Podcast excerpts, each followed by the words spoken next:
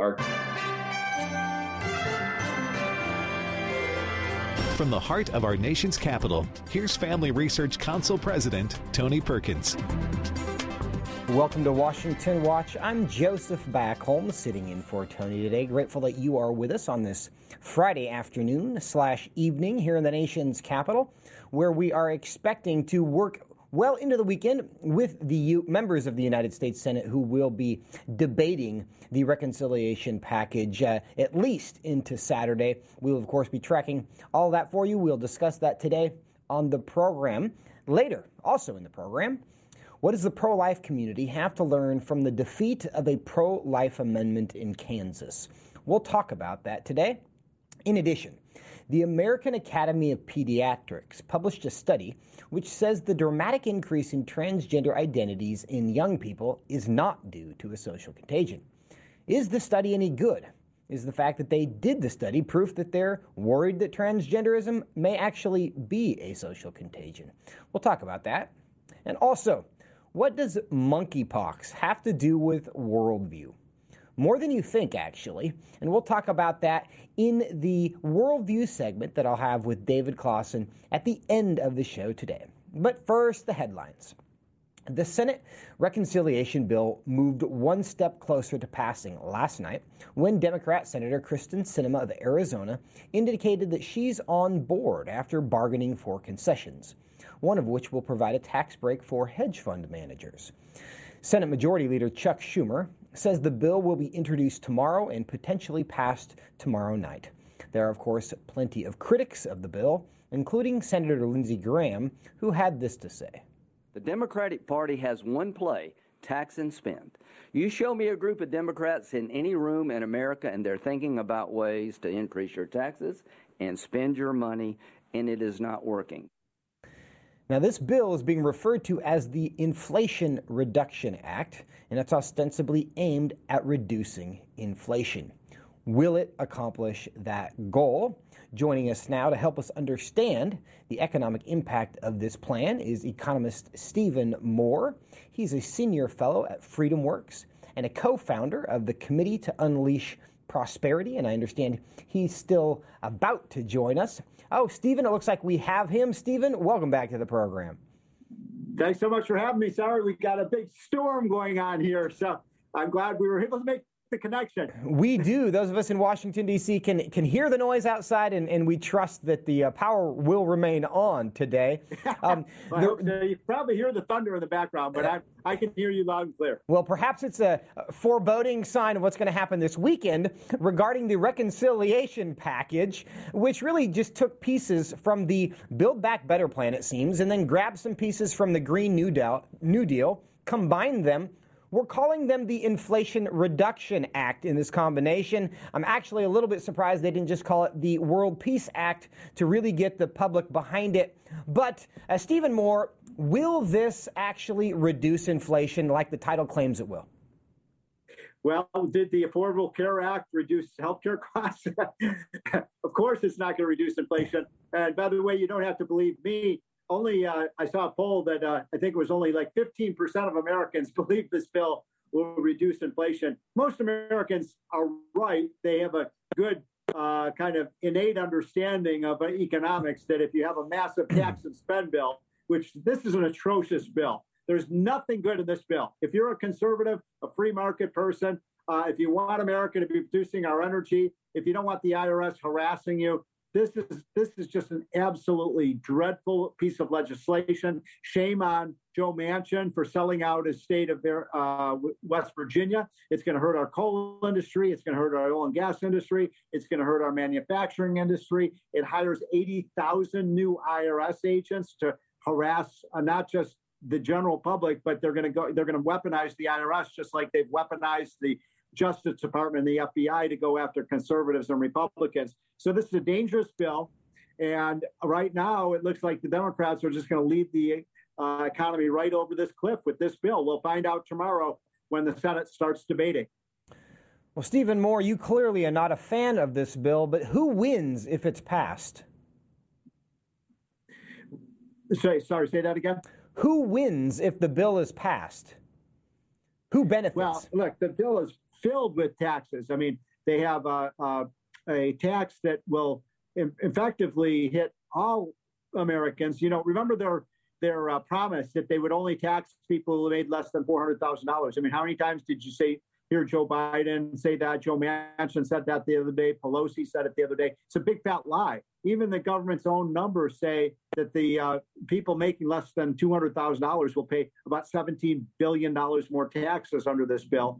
That's how is that going to help our economy grow when we're in a recession? That's the other thing that makes me so angry. And if I sound angry, I am because this bill is so contrary to America's economic self-interest. Um, you don't ta- raise taxes during a recession. It's that simple. You just don't do that, and that's what this bill does. And uh, you know, you go back to Barack Obama, Nancy Pelosi, uh, Joe Manchin. They all have said, "Oh, you never raise taxes during a recession," but that's exactly what they're doing with this bill. And Stephen, tell us a bit more about that. What kind of taxes are going to be raised on the average American family? Well, the biggest tax increase in this bill is the tax on American businesses. And we, we all want, as free market conservatives, to have a robust, vibrant manufacturing sector here so that we don't have supply chain problems, so we're not dependent on China or Mexico or India or, or other countries. I'm, I'm, I'm for free trade. We have to make sure that we are, you know, maintaining the necessary manufacturing base that made this country great. And this bill hammers our manufacturers. It, and the number one industry that is negatively affected behind, besides manufacturing is our uh, oil and gas industry and coal industry. So I just find this to be anti-American. The biggest beneficiaries of this bill are number one, the climate change industrial complex, which is now practically a trillion dollar industry that feeds off taxpayer dollars. And the Chinese. The Chinese are laughing behind our backs. They can't believe we're doing this to our own companies. Does this effectively undo the things that the Trump administration did to accelerate the manufacturing domestically? Unfortunately, yes, and I say that painfully because, as you know, I was a big part of you know helping write that tax plan uh, that cut our business tax rate so we could bring back a lot of manufacturing and a lot of capital from around the world and make things here in America. And that was, as you know, part of the whole "Make America Great Again" agenda and putting America first. This this bill puts America last, and it's it's just so frustrating because we created so many jobs under Trump. We created the best economy we've had, you know, at least since Reagan. And now you're right. Joe Biden is reversing those policies. They don't care that it's going to hurt the lowest income people. You know, we just had a jobs report today, which is a pretty good number except that the people are really getting hammered by this inflation are the lowest income people. Inflation is now running at 9%. And according to the report today, wages are only growing by 5%. You do the math there, you see people are losing money every paycheck. And Stephen, let, us talk about that because there was a jobs report number reported 500,000 new jobs. People look at that and say, that's great. It beat many expectations. But here's what Senator John Barrasso had to say uh, about that. Let's play clip one, and then I want to have you tell us if we should be optimistic or not. If you talk to families, they are having a harder and harder time keeping up. Because even if they're working, even if they got a bit of a raise, the raise has not kept up with the cost of inflation. And families in this country, in spite of what the president may have said, are falling further and further behind, and it's harder and harder to just keep up with where they were, certainly when he came, became president of the United States. Stephen Moore, that was largely the point you just made. Should we be optimistic because the job numbers look good or pessimistic because of everything else? Well, I mean, it was good jobs numbers, so I'm happy about that. I want Americans working. I don't want people to be unemployed. So it was a, it was a positive number, but the inflation is just killing Americans. Yeah. And so um, I, I feel like this bill that is, you know, we started talking about this, uh, what they call the Inflation Reduction Act. This is going to make inflation much worse because they're raising taxes on American companies. Now, you know, everybody knows when you do that, what are they going to do? They're going to raise their prices, right? I mean, that's what they have to do if the government's going to take more money away from them.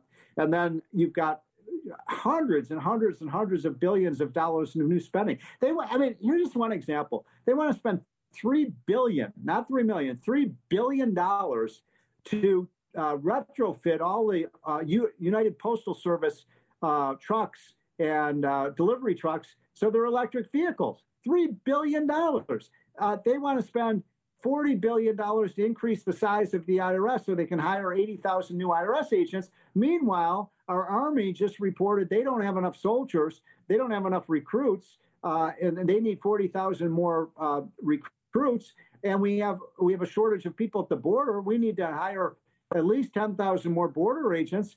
But instead, their priority is to hire 80,000 new IRS agents. This is just su- such a warped sense of priorities about what matters to the American people. Let's make, let's put Americans' national security and our border security before we you know hire all these new IRS snoops. Well, Stephen Moore, it's possible that the IRS doesn't doesn't do the same diversity, equity, and inclusion training, which makes it easier for them to recruit and keep uh, their employees. But I'm just speculating on that. But I, I want to. You mentioned the uh, the the manufacturing job and kind of this apparent tug of war where the Obama administration had these higher uh, tax rates on manufacturers. The Trump administration got rid of those taxes on manufacturers. Now the Biden yeah. administration is poised to put them back on. Why are manufacturers, in particular, a place where the left seems to be eager to uh, tax? Because they hate business. They hate business. It's that simple. You know, I did that report a few weeks ago that got so much attention that showed no, almost nobody in the Biden administration has any business experience. This is an anti business administration. And as my old boss, Dick Armey, used to say, you know, if you don't have employers, you're not going to have jobs. And they think everybody's just going to work for the government or for these green energy companies. But I'll tell you, the people really struggling out there are the men and women who run small businesses who don't get any of this federal money that we're passing out like candy. They're having a hard time, you know, getting the customers because it's tough times for America right now. And I, you know, it's not a tough time in Washington D.C. People are doing just fine in Washington D.C but you go around the country, that's where people are struggling. And so we have not drained the swamp, unfortunately. Uh, Joe Biden has replenished the swamp. I mean, where do you, how much of that money, of that $600 billion they want to spend, how much of that is ever even going to get out of Washington? I mean, probably not much. Yeah. Yeah, and that's and that's a great point. Again, this on, on the inflation point because they are calling this the Inflation Reduction Act, but we're spending new money. We've added seven trillion dollars to the debt to the federal debt since 2000. So that's just two years ago. $7 trillion yeah. of additional debt. I think everybody understands that that has dramatically influenced uh, the, what we've experienced with inflation. Now we're poised to spend more. Is there a chance that not only does this not reduce inflation, but it actually adds to it? Oh, yeah. It will absolutely. I want to say this loud and clear this is going to make inflation worse. Now, inflation is coming down a little bit. That's a good sign, you know, from its sky high 9.2%. I think we'll get it maybe down to 7%, but that's still a high rate of inflation. Uh, and the other thing is that's laughable is they're running around saying this is, you know, Joe Biden, if you listen to him talk, he acts like he's some kind of fiscal savior, like he's bringing down the deficit. Look at all I'm doing for deficit reduction. As you just said, this is a guy who's added $3 trillion to our debt. I mean, that's like saying Al Capone, you know, wasn't a criminal. Stephen Moore, we are sadly out of time. Uh, we appreciate your energy and your enthusiasm, but we share your uh, dismay over what it looks like may happen this weekend. But thank you for your time today. Well, we need uh, well, we need all hands on deck right now. This is not over, cool. folks. That's... If you can, if you live, especially if you're we are out of time, but contact senator, your legislators. Stephen Moore, thank you. We'll be right back right after this.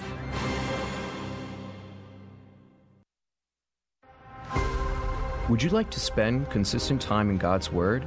Then join Family Research Council on an exciting journey through the Bible. FRC's two year Bible reading plan helps you to approach daily Bible reading intentionally.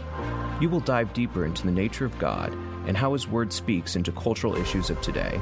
All wisdom comes from God, and He has given us the Bible as a way to understand the world. His Word is necessary in our lives, so much so that Christ said, We are to live on every word that comes from the mouth of God. He calls it our daily bread because we need it daily to sustain us and nourish us spiritually just like food does physically. Start this adventure today with Family Research Council. When you sign up, we'll text you with daily passages and questions that help prepare you for conversations with your friends and family. To begin this journey, visit frc.org/bible.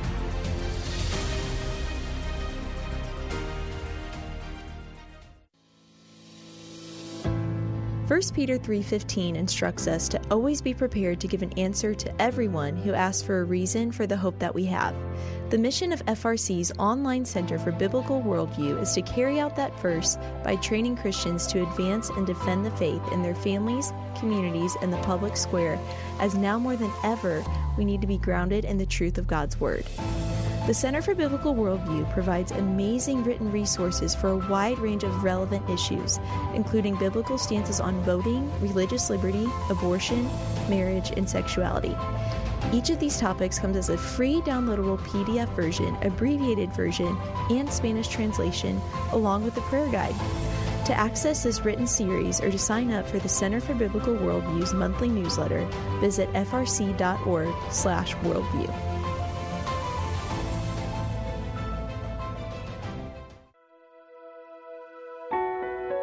Did you know that from as early as 12 weeks, and certainly by 20 weeks, an unborn child can feel pain?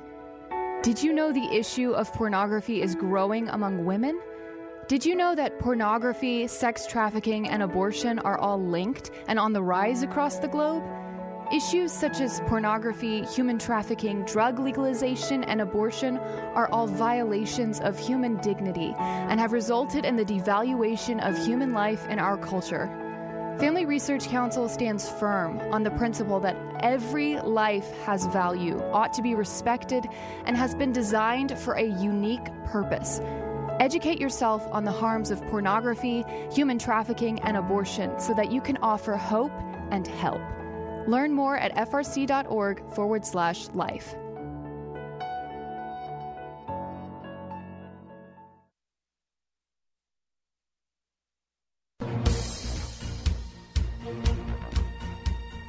Welcome back to Washington Watch. I'm Joseph Backholm sitting in for Tony today.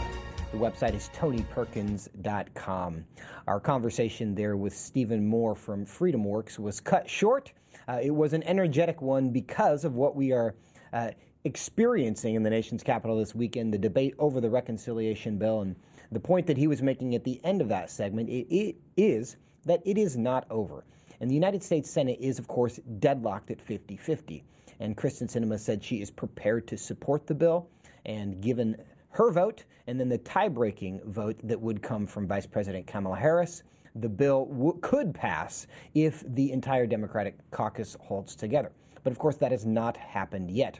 And one thing that can always threaten the intentions of Congress or any legislature is the fact that leg- that their constituents can reach out to them and tell them what they want, and that can ultimately move the needle. So we do encourage those of you who care about this bill who might be concerned about uh, the spending and the policy choices in that bill, contact your legislators tonight and tomorrow as they continue to debate. That can make a difference. Now, you've heard about the Inflation Reduction Act, but as you know, it is not the only bill uh, being debated in Congress in the recent week, weeks in particular. Uh, we've had a great deal of concern over the Respect for Marriage Act as they are calling it uh, in Washington, D.C. now. And this, of course, is the bill that would codify the Obergefell decision into federal law. And joining me now uh, to discuss this is Mary Beth Waddell. She's the Director of Federal Affairs for Family and Religious Liberty here at Family Research Council. Mary Beth, good to see you. Good to see you, Joseph. Glad to be with you again. Well, uh, Give us an update on this. We just talked about uh, with Stephen Moore one really concerning piece of legislation. What's the latest on this effort uh, to codify same sex marriage in federal law? Yeah, this is another very concerning bill uh, with very significant problems in it. And I've had the opportunity to speak with numerous Senate offices on this bill.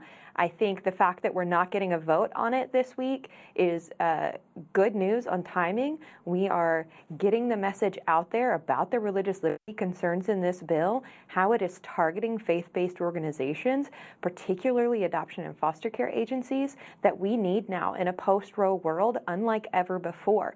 You know, we need them engaging with these uh, mothers and children and families in need. You know, that message is starting to get out there and you know talking about too how we're talking about you know weaponizing the IRS. This bill too could target uh, the tax exempt status of faith-based organizations, and that is beginning to penetrate those talking points. Um, but we're not there yet. You know, just a few days ago, uh, you had uh, Senator Baldwin, I believe it was, saying you know that she, she believes she's got the ten. Uh, I'm believing that was hopefully an over exaggeration. I do believe she's got at least five. Uh, but you know we're still uh, their conversations are going to continue through August on this. So we're seeing good movement, but there's still ways to go. Yet more reasons to continue to contact your legislators. Mary Beth Waddell, thank you for that quick update on this critical issue. Now we were going to get some feedback. Uh, the con- country continues to react to what happened in Kansas with the defeat of a pro life constitutional amendment. What does this mean for the pro life cause moving forward? Joining me now to provide his perspective is Chuck Donovan. He's the president of the Charlotte Lozier Institute and a man who's been at the forefront of this fight for decades. Chuck, welcome to Washington Watch. It's an honor to be with you, Joseph. Thank we, you. We are glad to have you and, and tell us your reaction to Kansas, but very specifically, what do you think we should be learning from this moving forward? Well, Joseph, uh, any loss like this is painful. Uh, we knew going in that it was going to be close. It was a complicated uh, constitutional battle because we were dealing with a Supreme Court decision from Kansas uh, that took this out of the voters' hands just three years ago. And so there was an attempt to restore it to the voters or legislators' um, intent, uh, but that, that made it possible for opponents of pro life to characterize whatever would happen as being the most adverse situation or extreme as possible. And I do think the pro life movement has to learn from defeats. Mm-hmm. Uh, we have to learn as much or more as we do from victories. We've been at this a long time, and we're not going to go from 63 million abortions to none overnight. And um, Kansas tells us that we've got we've got to fight for every vote. I don't think it's a predictor of what will happen this fall, but we'll see. Chuck, to that point, with the overturn of Roe versus Wade, abortion becomes a state issue. This is, of course, an improvement that the, the people even get to have a say. But what do you think? What's the tactic? What's the strategy? How does the pro life movement advance in a post Roe world in these local debates? Well, I think, you know, we're going to have to keep on our messaging. Uh, we're going to have to be much clearer about what it is we want the law to do. We've had a situation recently where I think we've had some summer soldiers and sunshine patriots among uh, some erstwhile friends. They're still our friends, uh, but they're being less willing to say what they want the law to be. Uh, there's a great pull to the status quo. Uh, people don't necessarily know what Roe meant, how sweeping it was. It's our side that's got to remind the American people that it means abortion legal till birth, publicly funded. It means Senator Warren attacking and trying to close pregnancy help centers. Uh, on the other hand, the American people are in a mode right now where violence is increasingly tolerated. We see it on our streets, we see it in our politics, we see it in our rhetoric. Abortion has taken a toll on the American mind. And I think Americans may be disbelieving that we can be life affirming and uh, hold things together. So I hope I hope our messaging will stay positive and patient. And Chuck, to that point, uh, in, in about a minute, it's been 50 years since Roe. Where do you think America is going to be on the issue of Roe in 50 years, uh, of abortion in 50 years? Well, Joseph, I'd like to be optimistic. I think obviously the decisions we make now will have tremendous impact. Uh, we have population decline all over the world. We have China, even, and Japan panicking over the lack of people to uh, comfort the elderly and, and be in families. I wish I knew. I, you know, I also have the attack on um, on genetics, for example. Uh, we're, we are facing real questions about screening human beings for quality and other things uh, that can radically change the nature of a human being. Uh, all I know is if we don't engage, we won't have a future we like. That's exactly right, and we will engage. Chuck Donovan, thank you so much for your time today. Thank you, Joseph. Coming up, the American Academy of Pediatrics has a new study saying the dramatic increase in transgender identities among young people is not a social contagion. Should we believe it? We'll talk about it when we come back. Stay here on Washington Watch.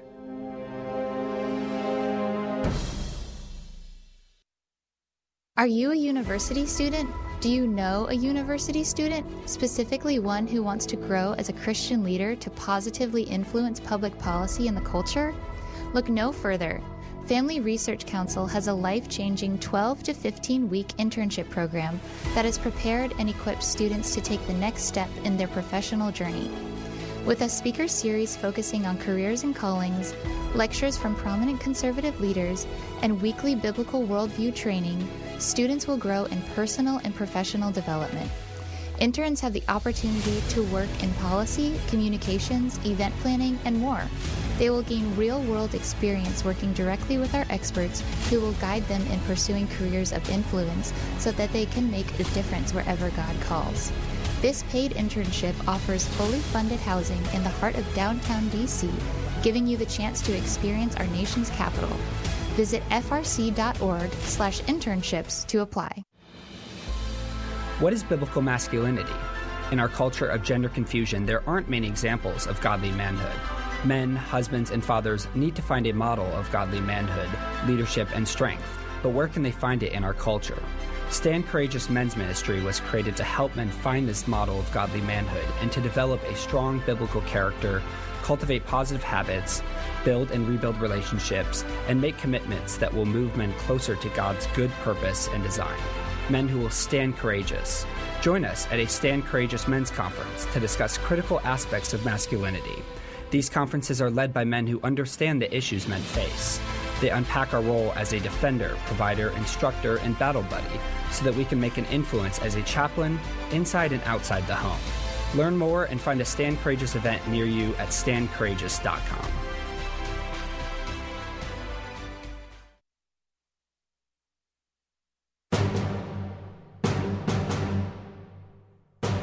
Welcome back to Washington Watch. I'm Joseph Backholm, sitting in for Tony today.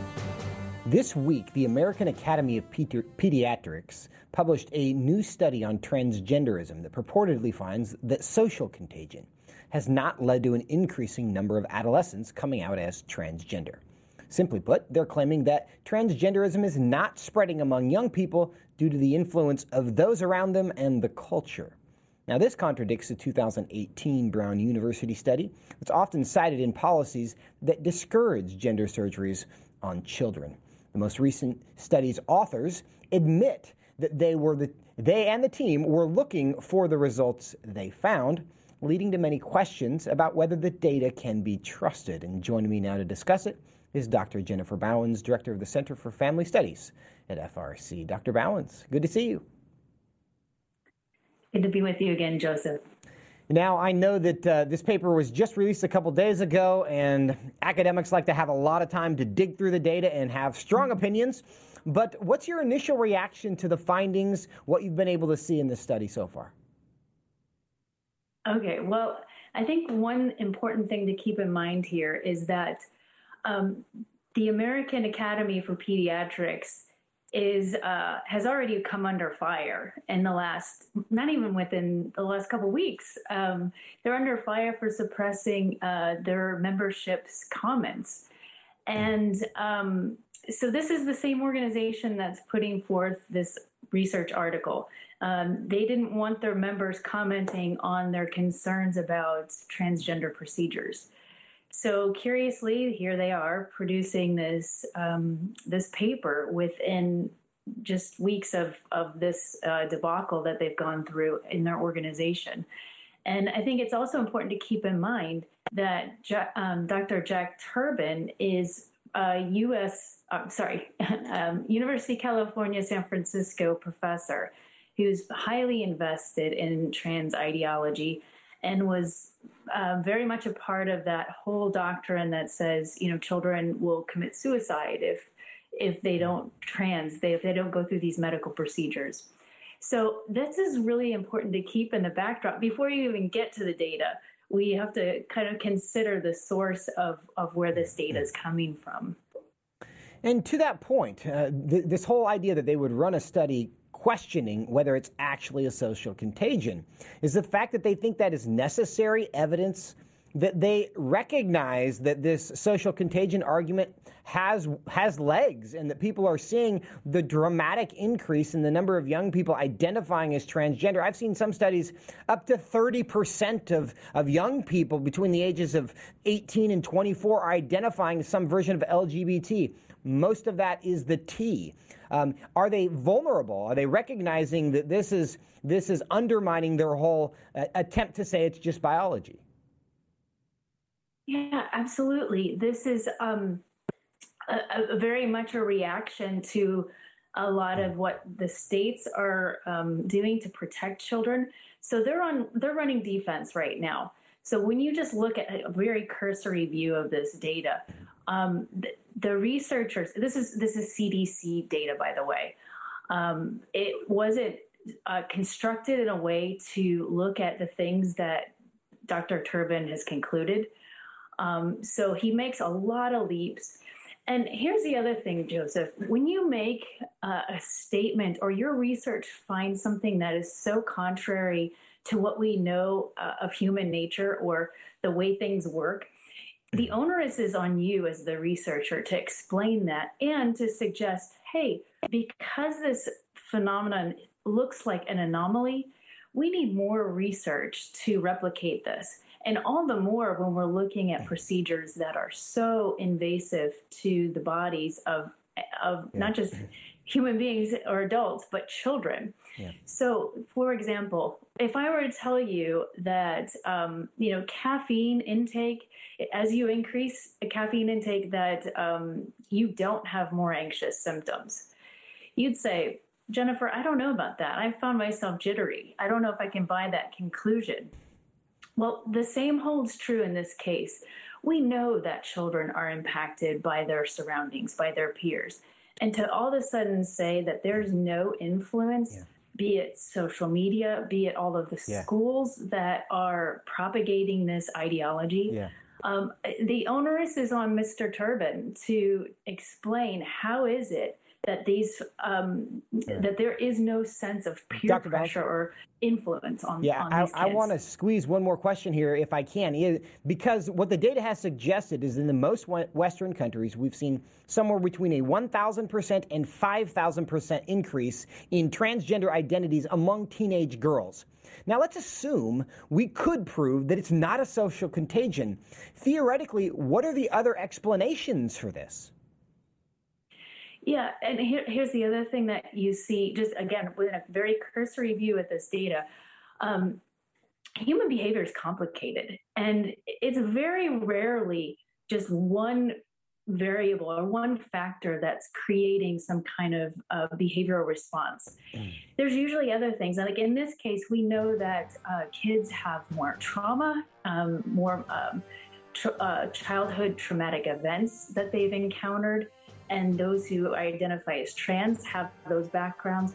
Um, sometimes um, children who uh, have a diagnosis of autism also uh, tend to identify as trans. So there are all these other factors that are not being played out in this study that would fully explain or better explain rather what's going on with the child. Um, Dr. Bauwens? And we are going to have to come back to better explain this because we are out of time for now. But thank you for the introduction to this, and uh, we will have you back on to talk about this more, I know. Thank you for your time. Coming up, what does monkeypox and the government's response to it have to do with worldview? More than you think. We'll talk about it when we come back here on Washington Watch.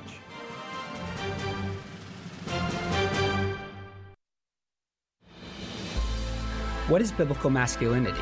In our culture of gender confusion, there aren't many examples of godly manhood.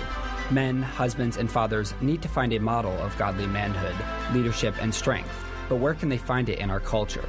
Stand Courageous Men's Ministry was created to help men find this model of godly manhood and to develop a strong biblical character, cultivate positive habits, build and rebuild relationships, and make commitments that will move men closer to God's good purpose and design men who will stand courageous. Join us at a Stand Courageous Men's Conference to discuss critical aspects of masculinity. These conferences are led by men who understand the issues men face. They unpack our role as a defender, provider, instructor, and battle buddy so that we can make an influence as a chaplain inside and outside the home. Learn more and find a Stand Courageous event near you at standcourageous.com.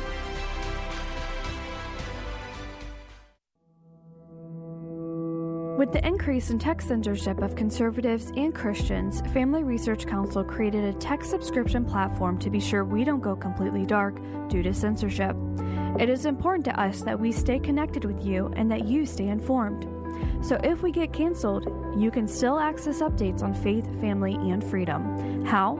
Just text STAND to 67742 to sign up for our text alerts, and you will get FRC's content straight to your phone. Again, just text STAND to 67742 and you will get alerts on the biggest stories of the day. With just a simple text, always have access to our content and stay informed and connected with like minded community. Text S T A N D to 67742. That's STAND to 67742.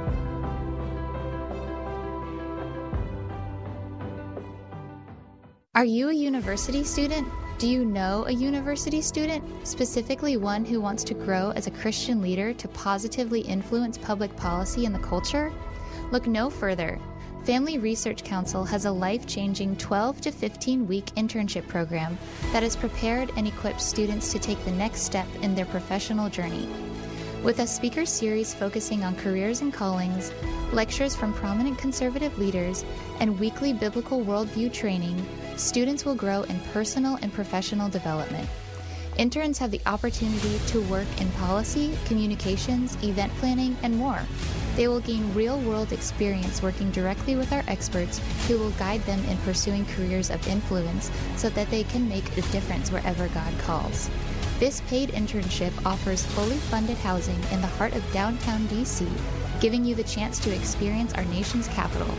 Visit frc.org slash internships to apply.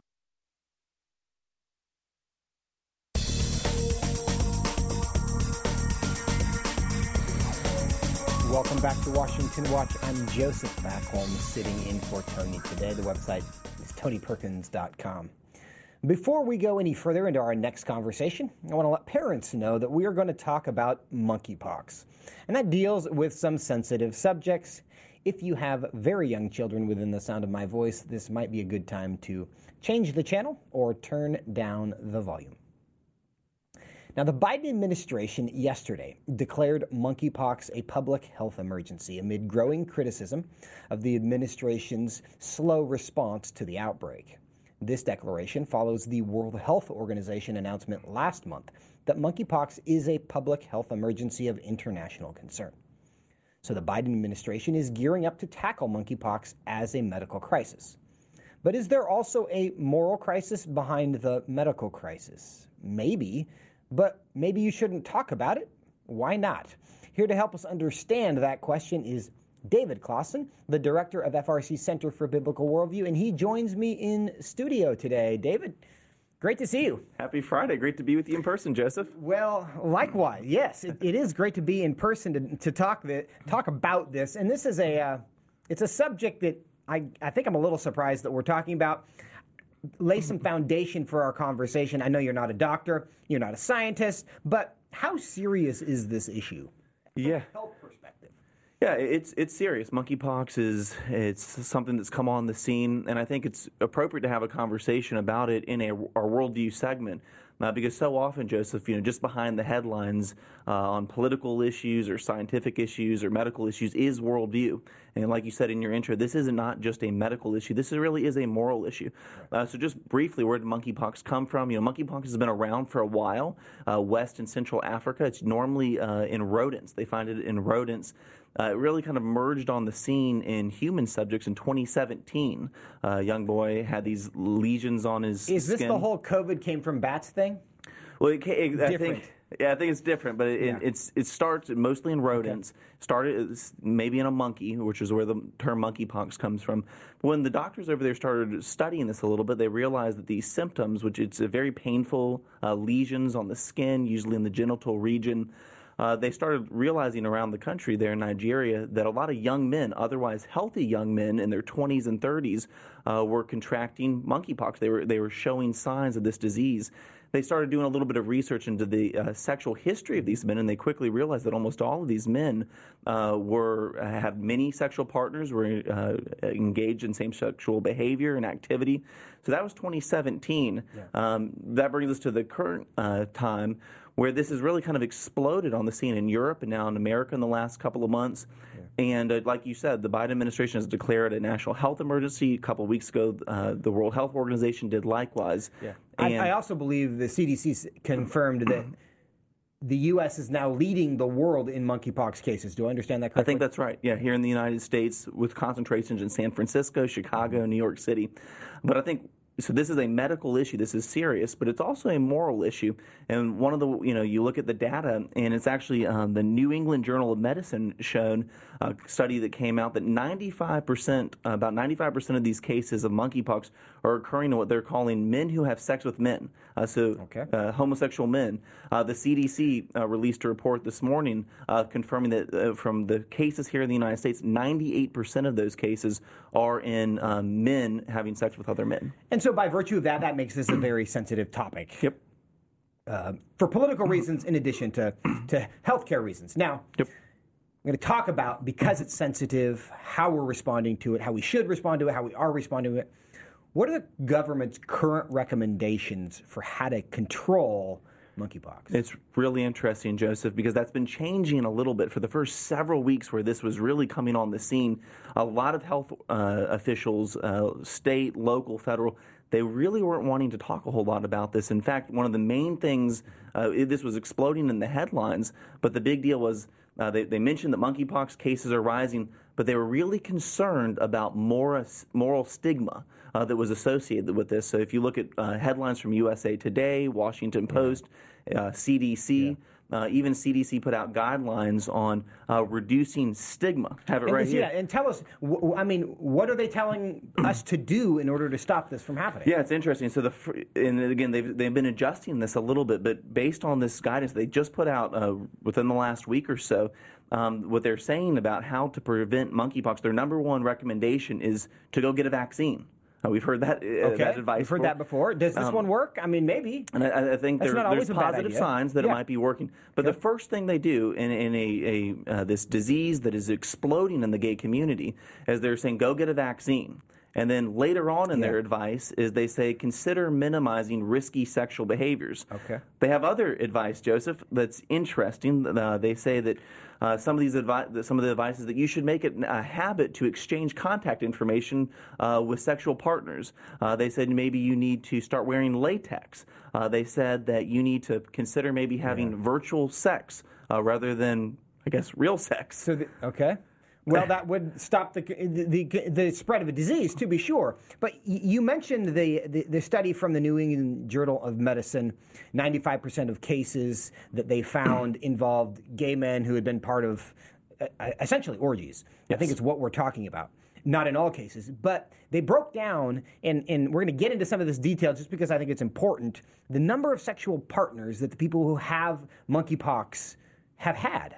Yeah, no, that's right. Share some of that data with us. Yeah, so this just came out this morning. So the CDC, the Center for Disease Control, they they surveyed 291 men who've recently, in the last couple of weeks, um, last month, who had monkeypox, and what they showed was that 40% of those who have had monkeypox uh, said that they had two to four sexual partners. That's really interesting. Uh, what also popped out to me is that about 19%, so almost 20%, one in five uh, men who have had monkeypox reported to have 10 or more sexual partners, and a majority, a full third of these men uh, uh, reported being a part of orgies, uh, sex parties, or going to festivals yeah. in places like San Francisco, where it was assumed uh, that you're just going to have a, a, engaging in high, uh, a high level of risky sexual behavior. Which is incredible, but there's layers to this because, David, you know you've disqualified yourself from employment in like 95% of America's companies by virtue of just saying this publicly. Right you know, whether it's true or not is is is irrelevant. And I want to illustrate that. And we're, we're going to play here a clip because this same conversation took place at Fox News. And let's play clip three. Let them watch that, and then we will uh, react to this. As for monkeypox, I, I think there's a pretty good rule in life. Uh, don't attend gay orgies. Uh, when you look at the New England Journal's report of the about any 520 orgies, orgies they Ned? reviewed, Ned, come on, man. It's not about gay. How about not any Go look at Go look at the New England Journal's report that NBC News reported on on Friday, in which of the 528 cases they reviewed, 95% were between sex between men. I don't know, man. You don't have to be gay to get monkeypox, and uh, you don't have to be bigoted when you talk about treating something that is that easily spread. Marie. It's not bigot. Yeah, it is. This, this is science, Kennedy. So, David Closson, is it bigoted to point out the fact that 95% of the people contracting monkeypox are gay men, and a full third of them have reported going to orgies? Not at all. No, no, it's not, and it shows. You know, I think most people would think about Fox News as a conservative outlet that's you know not NBC or MSNBC or CNN or something like that. But it just shows uh, that the media is tripping over themselves to try to not stigmatize the behavior that is at the core of what's happening with this monkeypox. Uh, And it's it's one thing, honestly, Joseph, for Fox News or a news outlet, but it's another thing when actual health officials, uh, the health leaders in uh, New York and in San Francisco, even federal government uh, folks in the CDC, who, when they are talking about this, one of the first things they want to do is is mention uh, that we shouldn't be stigmatizing certain types of behavior. When it, it- what what is that? Just that's moral evasion. And what they're trying to do in this moral evasion is to avoid the unfortunate uh, reality uh, that there are certain types of behaviors that are uh, making this disease go rampant in certain communities. That's not bigoted to point out basic facts of science and epidemiology. Right, and it is difficult to follow the science as we were repeatedly told to do when you, we consistently see the science so faithfully following the politics. And this is, I think, just another example of that. Is we're not going to say that it's bigoted to say that.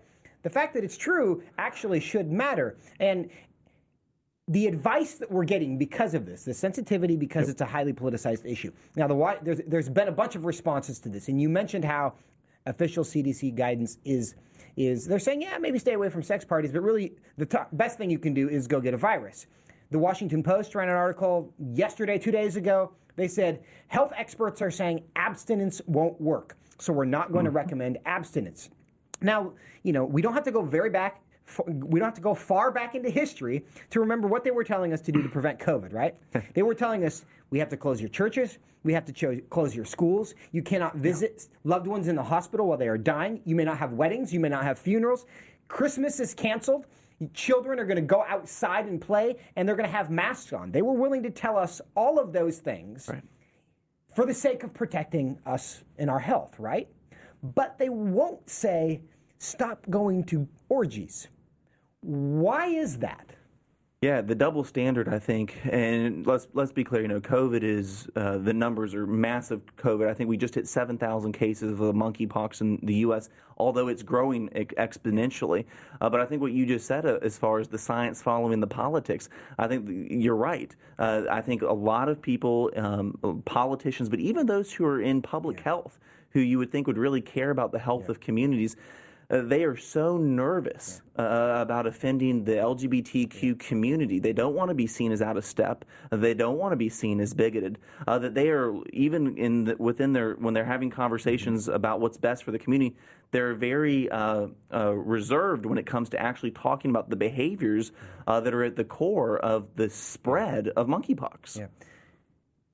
How did we get to this place where we're willing to cancel Christmas, close schools, close your business, but we're really reluctant to say, hey, maybe you shouldn't have sex with people you don't know? Yeah. As just, I mean, there's a public health element right now, but in the rest of life, and I want to get into some of this, the, the consequences of that, but how did we get to this place that that's the one thing that is so sacred that even in the midst of a declared public health emergency, we are really hesitant to tell people don't do that? And I think one of the reasons is that you and I talk about the LGBT revolution, the moral revolution, in the last and, the sexual revolution the sexual broadly, right? revolution This is and- straight. And, and th- there's been a movement towards this, Joseph. But I think increasingly, whether you're, you're you identify as gay or straight, in America today, we now view our sexual behaviors, our sexual desires, uh, our sexual urges as really at the core of who we are. In, in previous generations, this is not how we thought. Right. Uh, sex was something that was uh, reserved for marriage and it had uh, certain uh, purposes and whatnot really, especially now, you see this with the LGBT, that the, the, gay identity, uh, your sexual desires, sexual um, urges, sexual behaviors yeah. has become so core of who you are. It, it's central to your being, uh, to your self identification, that for someone to tell you you shouldn't do this, to try to regulate yeah. your behavior, it's really an assault on you at the core of who yeah, you are and people don't like being told to, what they yeah. can and cannot do. And I also think there's a Freudian element to this as well because he's the one who introduced to the world that the, the path to human happiness and flourishing mm-hmm. is through sexual satisfaction.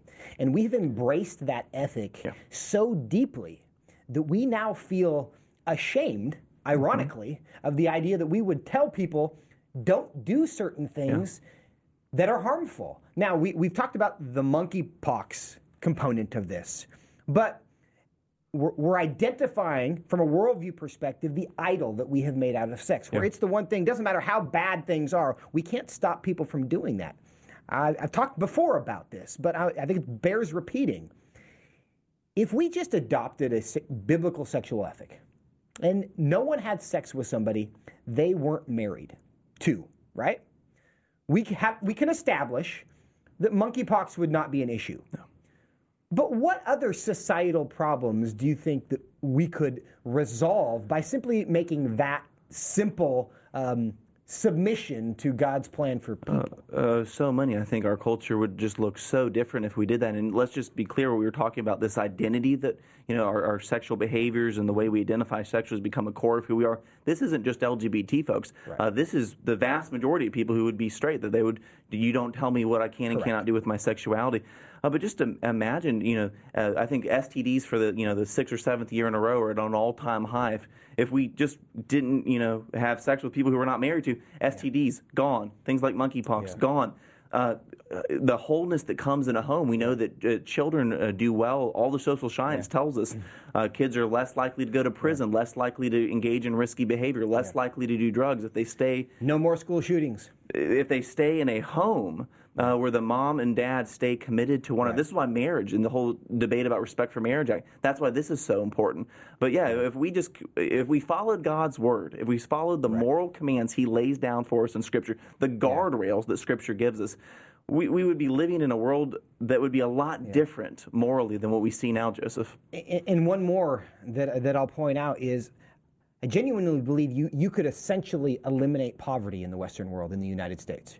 If nobody had sex with somebody they weren't married to for 20 years, in 20 years, you would not have any more mm. poor people because you wouldn't have any more fatherless, fatherlessness. Crime would basically disappear. Are they willing to do that in order to eliminate poverty?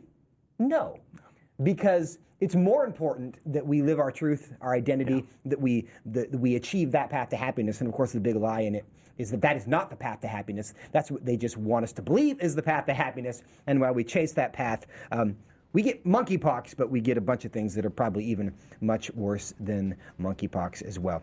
But David, we're out of time. Thank you so much again for being with us. Who'd have thunk that there's so much worldview implications to what we're dealing with?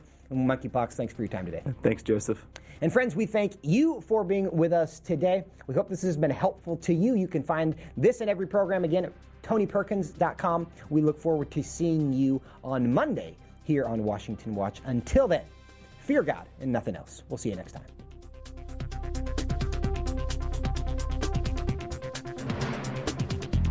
Washington Watch with Tony Perkins is brought to you by Family Research Council and is entirely listener supported. Portions of the show discussing candidates are brought to you by Family Research Council Action. For more information on anything you've heard today, or to find out how you can partner with us in our ongoing efforts to promote faith, family, and freedom, visit TonyPerkins.com. Also, to leave a comment about Washington Watch, call our watch line at 1 866 372 7234. That's 1 866 372 7234.